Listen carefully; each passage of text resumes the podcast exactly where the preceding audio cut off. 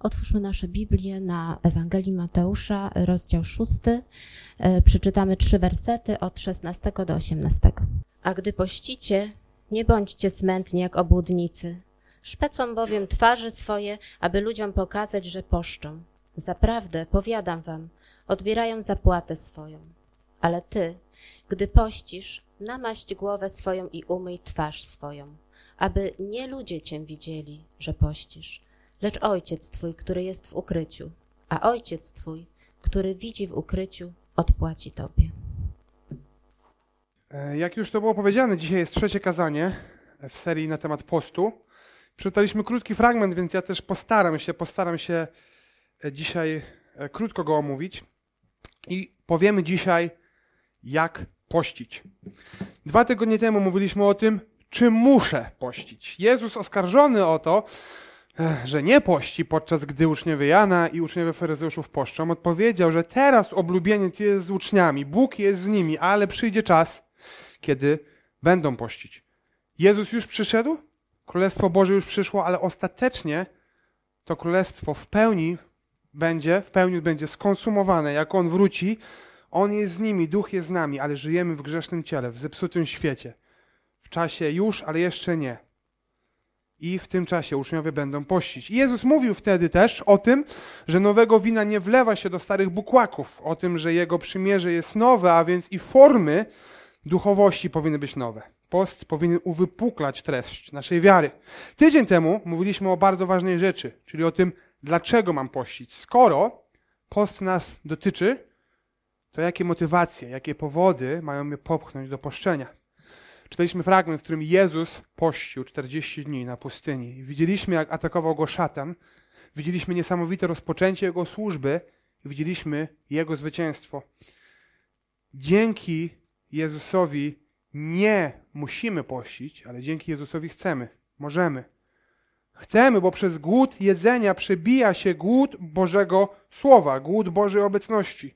Chcemy tą obecność podkreślić, chcemy szukać Jego mądrości, chcemy wspominać zwycięstwo Chrystusa. I dzisiaj powiemy o tym, jak pościć. Jest sporo książek i artykułów, które poruszają temat techniki postu z takiego może bardziej medycznego, fizjologicznego punktu widzenia. Ja delikatnie tylko o te wątki dzisiaj zahaczę, bo one w dużej mierze wychodzą poza moje kompetencje. Warto z tego typu mądrości korzystać. E, Ale Jezus, nawet gdy mówi o tym, jak pościć, to też nie mówi bardzo dużo o technice czy o formie. To jest bardzo ważne, żeby na wstępie to podkreślić, bo Biblia nie nakazuje formy postu, ale pokazuje serce postu. I gdy widzimy praktyczne przykłady, albo widzimy jakieś lekcje czy pouczenia, to one odnoszą się do spraw głębszych niż to, co zewnętrzne, bo to jest domena systemów religijnych. I post istnieje w każdej religii, nawet w religiach e, tak zwanych chrześcijańskich. I w takim systemie mamy wówczas konkretne zasady praktykowania postu, konkretne obostrzenia i konkretne benefity. Ale Jezus nie mówi o tym, że teraz post będzie wyglądał tak i tak i to będzie dokładnie wyglądało wtedy i w tym czasie i w takich godzinach. Nie mówi o tym, bo nowe przymierze jest oparte na zmianie serca. To nie są nowe zasady, nowe formy, nowe praktyki religijne dla tego samego człowieka, tylko nowe przymierze w Chrystusie to jest nowy człowiek, zmieniony od środka, napędzany nowym sercem. No więc mamy wspólny post KNS-u, który odbywa się w lutym. Jakąś formę stworzyliśmy, ale ona jest raczej pomocą niż regułą. Nie wykluczamy nikogo, kto ma inny pomysł na post. Może też się tym pomysłem podzielić oczywiście. Nie wykluczamy nikogo, kto na przykład no, nie może po prostu. y, Chyba sprawdźcie, ale wydaje mi się, że matki karmiące i w ciąży nie powinny pościć, albo przynajmniej nie w taki sposób może jak inni. E, Może to jest kwestia ścisłej diety, choroby i tak dalej. I ta forma, którą mamy w lutym, i też chcę to podkreślić, ona nie jest dobra sama w sobie. To nie jest tak, że wpisanie cię w tą formę gwarantuje udany post. A więc gdy mówimy o tym czy albo dlaczego i gdy mówimy o tym jak pościć, to przede wszystkim mówimy o sercu. I czytaliśmy dzisiaj fragment, trzy wersety dosłownie, króciutki fragment w Mateusza szóstym rozdziale. Jest to część kazania na górze. To warto podkreślić. Jesteśmy w w środku mniej więcej długiego kazania Jezusa, które rozpoczyna się na samym pią- początku piątego rozdziału, kończy się na samym końcu siódmego rozdziału. I kilka słów jeszcze o tym kazaniu, zanim przejdziemy do tego fragmentu. Cały piąty rozdział, czyli fragment przed tym miejscem, gdzie my jesteśmy, cały piąty rozdział, on kładzie takie fundamenty misji Jezusa. Jezus mówi tam, że nie przyszedł unieważnić prawa, nie przyszedł unieważnić prawa i przynieść jakiejś nowej religii.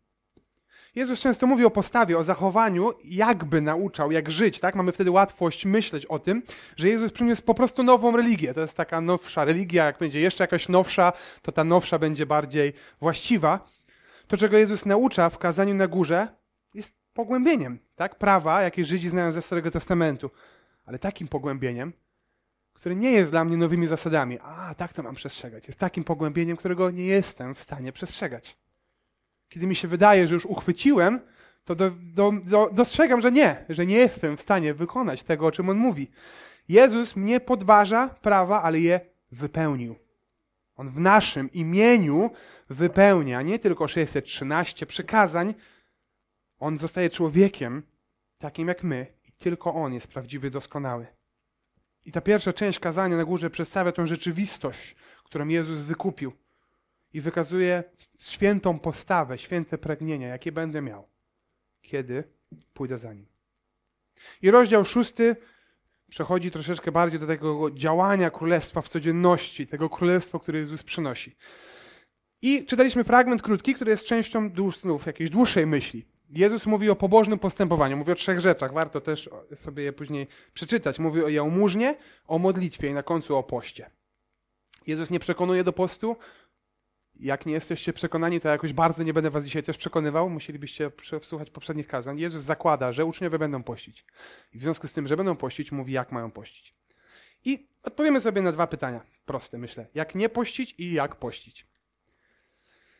Więc pierwsze. Jak nie pościć? I post w czasach Jezusa, już o tym mówiliśmy, wyglądał w taki sposób, że ktoś ubierał się pokutnie. Może się nie mył, wcierał w głowę, w twarz wcierał popiół. On był wyrazem takiego pokutnego wołania do Boga o ratunek i to było widać. To było bardzo dobrze widać, że ktoś pości. Ten ubiór, moja postawa, moje zachowanie bardzo to zdradzały, ale Jezus dokładnie przed tym przestrzega. I w każdym z tych trzech tematów, które porusza, przestrzega przed obnoszeniem się ze swoją pobożnością. Spójrzmy na Mateusza 6 rozdział od pierwszego wersetu. Wystrzegajcie się obnoszenia swojej sprawiedliwości przed ludźmi. Nie chciejcie wzbudzać podziwu, inaczej nie otrzymacie zapłaty od waszego Ojca w niebie. Dlatego, gdy udzielasz wsparcia i tak dalej. Piąty werset. A gdy się modlicie, nie bądźcie jak obudnicy, gdyż oni lubią modlić się stojąc w synagogach i na rogach ulic, aby pokazać się ludziom. Zaprawdę powiadam wam, otrzymali zapłatę swoją, ale ty, gdy się modlisz, tam można doczytać. I ostatni fragment, który dzisiaj czytaliśmy, szesnasty werset. A gdy pościcie, nie bądźcie smętni jak obłudnicy, szpecą bowiem swoje twarze, aby ludziom pokazać, że poszczą. Zaprawdę powiadam wam, odbierają zapłatę swoją. Więc Jezus przestrzega przed obnoszeniem się, przed robieniem czegoś na pokaz. I tym samym uderza Jezus w standard tak, przywódców religijnych tamtego okresu, tamtych czasów. Uderza w to, co było normalne. Oni byli bardzo pobożni, oni byli bardzo poukładani, oni byli bardzo zasadniczy. Sumiennie, według nich, ich przynajmniej, sumiennie chcieli przestrzegać prawa i zasad, które sobie zbudowali dookoła.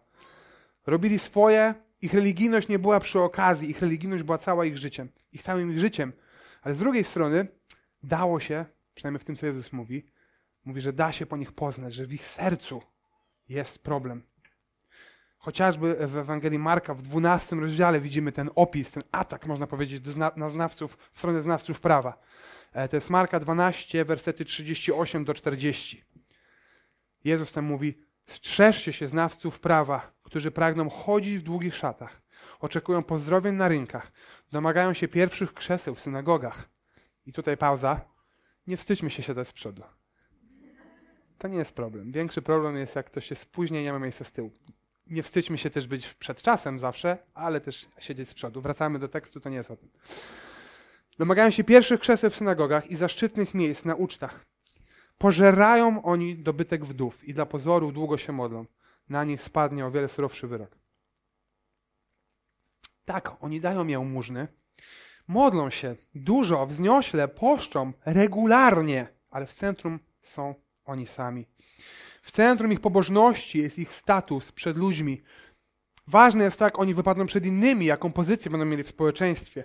I ostatecznie ich działanie nie tylko, że nie pomaga, tylko szkodzi, tylko krzywdzi. Jezus mówi, że pożerają majątek wdów. Oni prowadzą te wdowy do takiej samej pustej religijności, tak?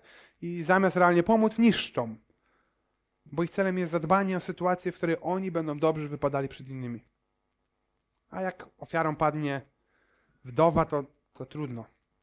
Gdy Jezus mówi tu o tym ofiarach, w sensie o padaniu ofiarą, o wdowach, które już nie mają prawie, że nic na to, żeby przeżyć i jeszcze faryzeusze im mówią, to to ostatnie, co macie, oddajcie na świątynię. Przy okazji Ewangelii Łukasza omawialiśmy też to, to zagadnienie, można gdzieś tam odsłuchać. Więc Jezus pokazuje, że samo wykonywanie jakiejś religijnej, pobożnej, nawet dobrej, w cudzysłowie, czynności niekoniecznie samo w sobie jest dobre. Jak ktoś do nas przyjdzie i zapyta, czy jak ja wesprę osobę finansowo, która tego potrzebuje, albo jakąś akcję wesprę finansowo, która tego potrzebuje, może jak wesprę kościół lokalny finansowo, to czy to jest dobre? Albo jak ktoś zapyta, czy mam się modlić w niedzielę. Trochę się wstydzę, ale tak czuję, że może powinienem. Albo o czym mam na co dzień się więcej modlić. Czy to do, będzie dobre? Jak ktoś chce pościć. Czy robi dobrze? Odpowiedź często brzmi tak, ale Jezus nie daje odpowiedzi tak lub nie. On mówi, to zależy. Albo raczej pyta, zadaje nam pytanie, dlaczego chcesz to robić? Jaki jest cel? Co chcesz osiągnąć? Co cię motywuje? Ja nie mogę sobie zadać pytania, jak mam pościć, zanim nie zadam pytania, dlaczego chcę pościć. I za każdym razem, gdy pomijam to pytanie, to pomijam motywację. Robię to samo, co faryzeusze. Mogę dawać jałmużnę, udzielać pomocy, wspierać jakąś osobę czy lokalny kościół tak, żeby to było widoczne. Robić to tak, żeby ktoś to zauważył, żeby ktoś się dowiedział, żeby ktoś mnie pochwalił. Mogę tak się modlić. Mogę się modlić tak, żeby to było podziwiane, uznawane. Modlić się z nadzieją, że ktoś usłyszy, jak pięknie dobieram moje słowa. Jak głośnie i solidne są moje modlitwy. I mogę pościć. I robić to tak, żeby ktoś się dowiedział. Żeby ktoś mnie poklepał po plecach i powiedział, dasz radę. Żeby ktoś się użalił nade mną, oj, oj, oj, ale ty masz dzisiaj ciężko. I my wtedy, no, mam ciężko dzisiaj rzeczywiście. Żeby ktoś dostrzegł, jaki jestem wytrwały w moim postanowieniu. Żeby ktoś widział, jaki pobożny jestem. Nie mogę dzisiaj z wami iść na obiad. Ja mam dzisiaj post. Spotkajmy się w tym tygodniu. Mogę w poniedziałek lub w środę. We wtorek nie, bo we wtorek mam post. I co jest ciekawe, to Jezus z Mate Ewangelii Mateusza 6,18 nazywa postawę takiego widocznego poszczenia obłudą, hipokryzją. To też jest ciekawe. Bo przecież Jezus nie mówi o ludziach, którzy udają, że poszczą, ale sekretnie jedzą kanapki. Tak? To nie jest tak. On nie mówi, że faryzeusze wcierają sobie ten popół w twarz, ale widzę tam, co macie w ręku, w kieszeni schowane. Widzę was, obżartuszki.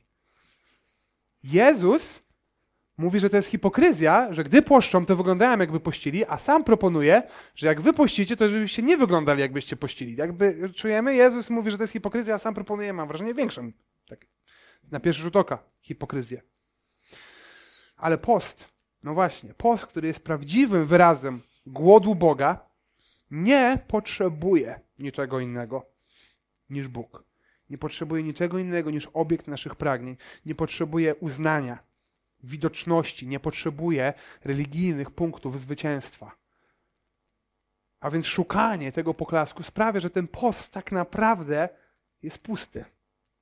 Trudno nazwać go postem, jeśli robię to dla poklasku. Jest to może głodówka, może odchudzanie, może oszczędzanie na jedzeniu, ale jeśli to nie jest pragnienie Boga przebijające się przez jedzenie, tylko pragnienie zaskarbienia sobie jakiegoś uznania, to, nie mija się z celem. I także to jest hipokryzja i obłuda. Ubranie zewnętrzne, które markuje postawę wewnętrzną. Myślę, że robimy to wszyscy. Mniej lub bardziej, czy to w poście, czy w dowolnej innej postawie duchowej. Myślimy o tym, jak to zrobić, żeby ktoś dostrzegł, zauważył, podziwiał i w ostateczności jeszcze częściej sami dostrzegamy, sami zauważamy, sami doceniamy i podziwiamy swoją pobożność. Działamy tak, żeby przeskoczyć ponad poprzeczką religijności, którą sobie postawiliśmy sami i sobie przyznać order bardzo duchowej osoby w poście. Jak nie pościć? Dwie rzeczy. Nie obnosić się ze swoim postem, mówić o nim jak najmniej. Na tyle, na ile to możliwe, nie pokazywać, że poszczę. I po drugie, nie wynosić się ze swoim postem, nie porównywać się. Czy to w rozmowach, ale w rozmowach to rzadko, w myślach przede wszystkim. Nie przyznawać sobie tych religijnych punktów zwycięstwa, albo nie przesuwać swojego zdjęcia na zborowej tablicy pobożności. Tak, o, już wskoczyłem ponad tam Dominika, ale jeszcze nie jestem aż tak pobożny jak Zosia, prawda? Idę do przodu nie obnosić się i nie wynosić się. A więc jak mam pościć? A ty, gdy pościsz, mówi Jezus, namaść głowę swoją i umyj twarz swoją, aby nie ludzie cię widzieli, że pościsz, lecz ojciec twój, który jest w ukryciu. A ojciec twój, który widzi w ukryciu, odpłaci tobie. Więc pierwsze pytanie, gdy to czytam, które mi się nasuwa, jest takie, czy ta zasada działania w ukryciu jest niepraktyczna, po pierwsze, nie, nie za bardzo praktyczna, i po drugie, nie, nie za mało praktyczna. I po drugie, czy nie, prze, nie przeczy temu, co Jezus robił? Jezus przecież modlił się publicznie, Jezus z uczniami wspierał potrzebujących publicznie, e, Jezus może pościł sam na pustyni, ale na pewno w pierwszym kościele apostołowie poszczą w taki sposób, że to wiemy. Więc jak mamy pościć, na przykład ukrywając to przed mężem i żoną, tak? Żona podaje zupę i jak nie patrzy, to wylewamy na podłogę, czy coś, nie? Czy w kwiatek.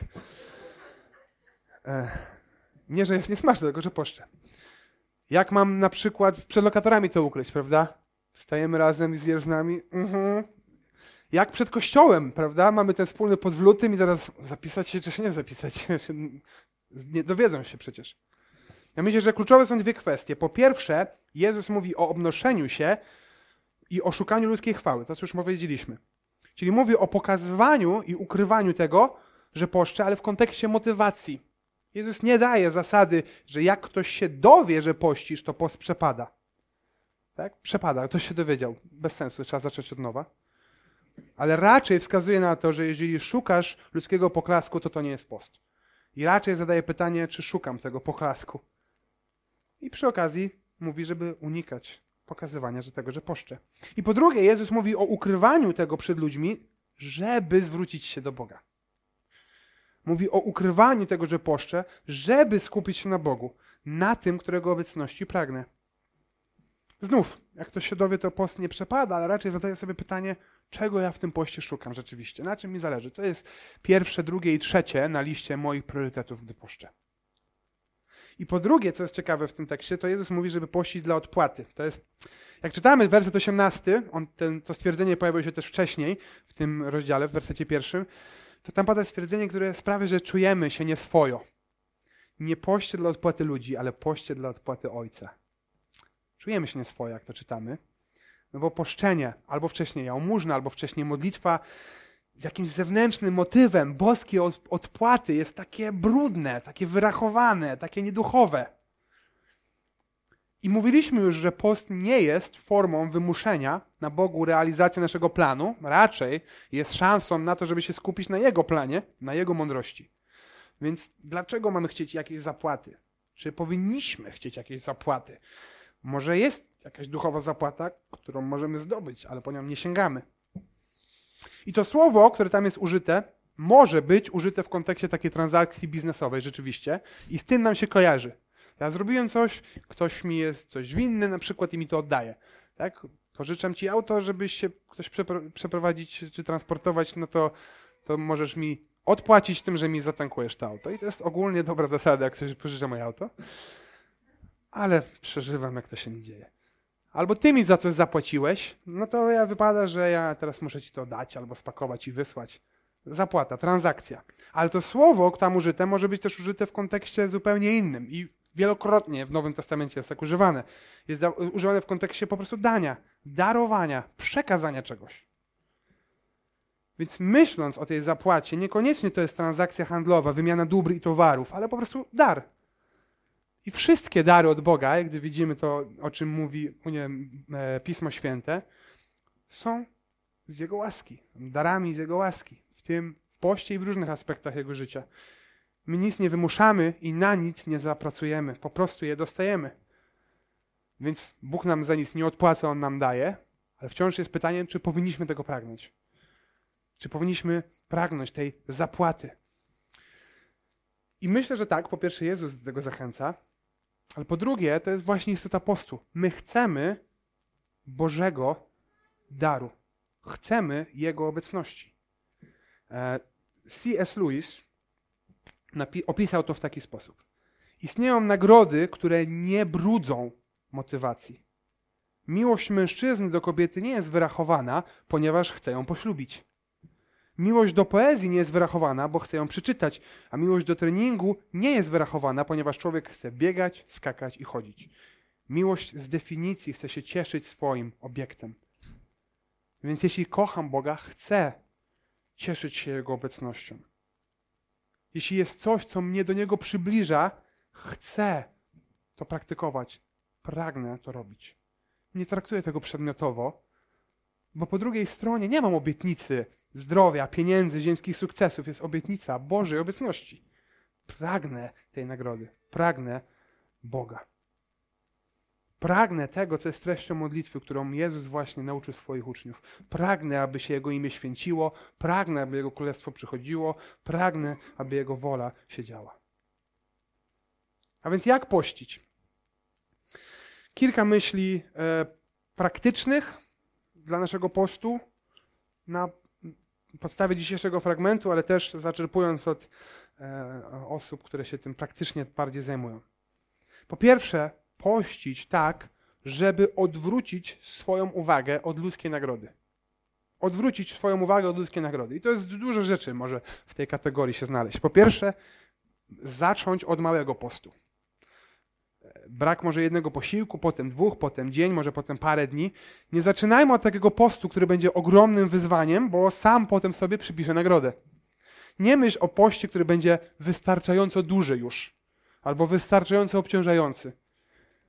Może nikomu nie powiesz, ale będziesz pościł z myślą o tym, że wieczorem albo na koniec tygodnia, w zależności od tego, co jest dla nas dużym postem, wystawisz sobie order.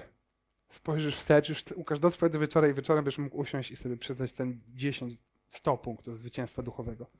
Zacznij od małego postu, żeby się nie zniechęcić i żeby utrzymać skupienie na Bogu. Po drugie, myśląc o tym zwróceniu, odwróceniu uwagi od ludzkiej nagrody, przed postem i w trakcie cały czas świadomie zadawaj sobie pytanie o motywację. Może wypisz w tematach modlitewnych na czas postu podpunkt pierwszy moja motywacja. Gdy planujesz, wybierz termin, który uniknie kolizji z innymi ważnymi planami, rodziny, lokatorów, kościoła. Ja nie wiem, czy to będzie jakieś takie bardzo duchowe, jeżeli wybiorę post w dniu wesela mojego przyjaciela, prawda, czy, czy w dniu jakiegoś wyjazdu zborowego i będę, bardzo łatwo będzie mi wtedy się z tym obnosić, choćbym nie chciał. Nie chcę, żeby mój post był ciężarem dla innych. Nie chcę, żeby zwracać innych uwagę na to. Nie obnoś się w tym swojej postawie, w tym, co mówisz. Można, jak ktoś mnie częstuje jedzeniem, to można powiedzieć nie dziękuję, albo można powiedzieć nie, mam post nie wzdychać, nie jęczeć, nie uzewnętrzniać swojego głodu.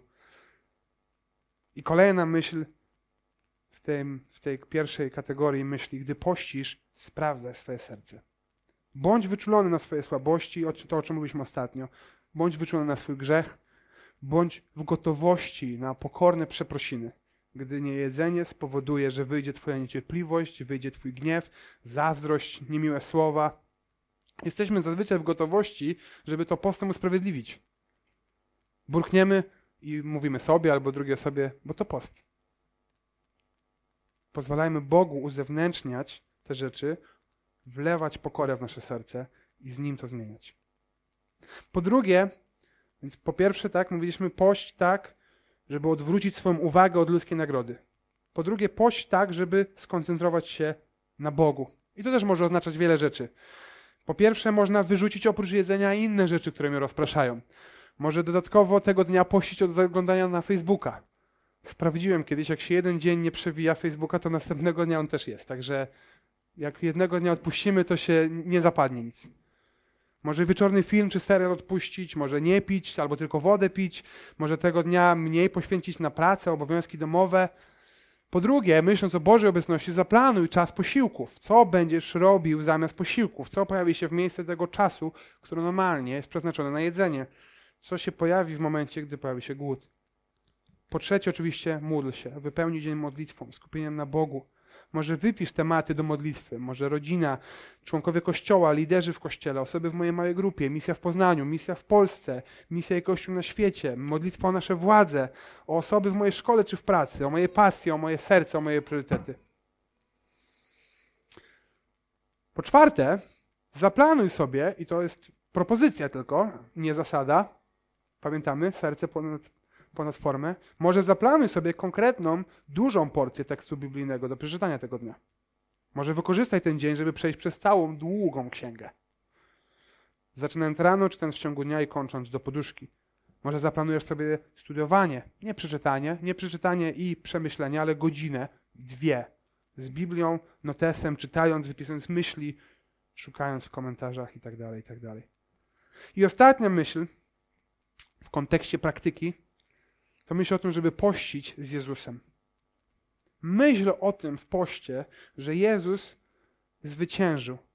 Ona musi nam cały czas towarzyszyć. Myśl o Jego zwycięstwie. Myśl o tym, że nie poszczę, bo muszę. Nie poszczę, bo wypada.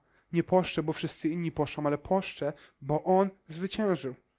O, post uwypukla moje słabości. Często dostrzegam dziedziny, w których ponoszę porażkę i w poście, tak jak w codzienności, potrzebuję uchwycić się zwycięstwa Jezusa. Bo post z Jezusem to jest post z Ewangelią. I tego dnia, czy w tygodnia, czy po, o tego poranku, gdy nie mam tego, co komfortowe, tego, co znane, tego, co codzienne, tego, co smaczne, co sobie powiem wtedy? Co sobie głoszę sam? Uda się? Wytrwaj, byle do jutra, albo odpuść, to są tylko powierzchowne rzeczy, tam sobie coś zjedz. Czy głoszę sobie wtedy dobrą nowinę o cierpieniach, testach i śmierci, jaką Jezus poniósł za mnie? Bardzo często żyjemy i na co dzień nie doświadczamy praktycznie żadnego cierpienia. Praktycznie żadnych trudności prawie żadnych prześladowań. Mamy wszystko bardzo często, nie mówię, nie mówię ze wszystkich, ale żyjemy w komfortowych czasach, mamy rzeczy pod dostatkiem.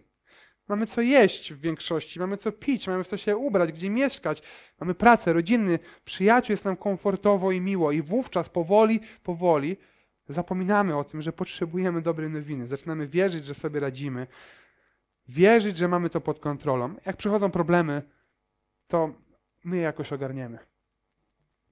Wówczas i w takim życiu post jest tragiczną zmianą naszego życia, bo nagle jeden dzień w tygodniu, w miesiącu, a może jeden dzień w roku jest nieprzyjemny. Użalamy się nad sobą, że musimy. I poszcząc modlimy się wtedy, Boże, daj nam wrócić do naszego wspaniałego, ziemskiego życia pysznych posiłków. Daj nam dotrwać do naszego życia komfortowego planu dnia. Ale to jest kłamstwo. Nie dajemy sobie rady sami. Ten świat nie jest naszym ostatecznym domem. Jeśli doznajemy cierpienia i trudności i problemów, może rzeczywiście nasze życie jest za bardzo zbudowane wokół nas. I poszcząc, mogę głosić sobie dobrą nowinę. Zastanów się nad tym. Czy poszcząc pamiętasz o zwycięstwie Jezusa, o swojej niedoskonałości, Jego łasce? Czy pamiętasz o krzyżu, na którym On wyciągnął martwego człowieka i dał mu życie? Bo jeśli nie głoszę sobie dobrej nowiny w codzienności, w tej, e, nie, nie poszę sobie e, dobrej nowiny w poście, nie głoszę sobie w tej małej, niekomfortowej sytuacji, to bardzo możliwe, że nie głoszę jej też sobie na co dzień. I jestem przekonany, że moja siła, moja moc i moje starania działają. A więc zastanów się nad tym, jakie jest, zastanówmy się nad tym, jakie jest nasze serce w poście zanim będziemy pościć, zanim będziecie pościć każdy w innym dniu, może w innej formie, w innej częstotliwości, poświęćcie czas, żeby podejść szczerze, pomyśleć szczerze o, o swoich motywacjach. Podejść szczerze do, solidnie do szukania właściwej formy. Ale po drugie, i to jest trudne w tym zadaniu, rozmawiajmy o tym. To jest trudne. Nie skupiamy na, e, e, się na naszych sukcesach, ale rozmawiając chcemy skupiać się na Bogu, na wsparciu drugiej osoby. Dzielmy się radami, wrażeniami, doświadczeniami. Nie dla naszej chwały, ale żeby wspierać i wskazywać na Niego. Nie bójmy się też i pytać, i zachęcać, i wskazywać na błogosławieństwo postu, ale nie nakładać na innych jarzma i obowiązku. To jest przywilej, który mamy w Chrystusie, a nie nakaz, który musimy u Boga coś wykupić, bo On już dla nas wszystko wykupił. Powstajmy do modlitwy.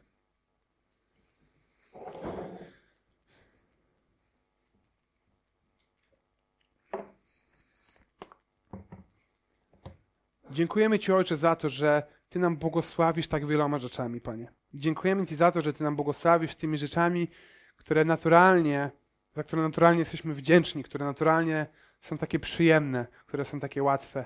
Dziękujemy Ci, Ojcze, za to. Dziękujemy Ci za, za to, że żyjemy w takich czasach właśnie, za te wszystkie e, korzyści e, i, i udogodnienia, jakie są z tym związane. Zapominamy tak często, że to wszystko, co dobrego mamy w życiu, pochodzi od Ciebie, Panie. Ale dziękujemy Ci też za to, że Ty szlifujesz nas, na, nasz charakter w tych trudnych chwilach, szlifujesz nasz e, charakter e, w cierpieniach, w wyzwaniach, Panie. E, Dziękujemy Ci za to, że w tych trudnych chwilach też nam okazujesz swoją łaskę i za to, że możemy pościć.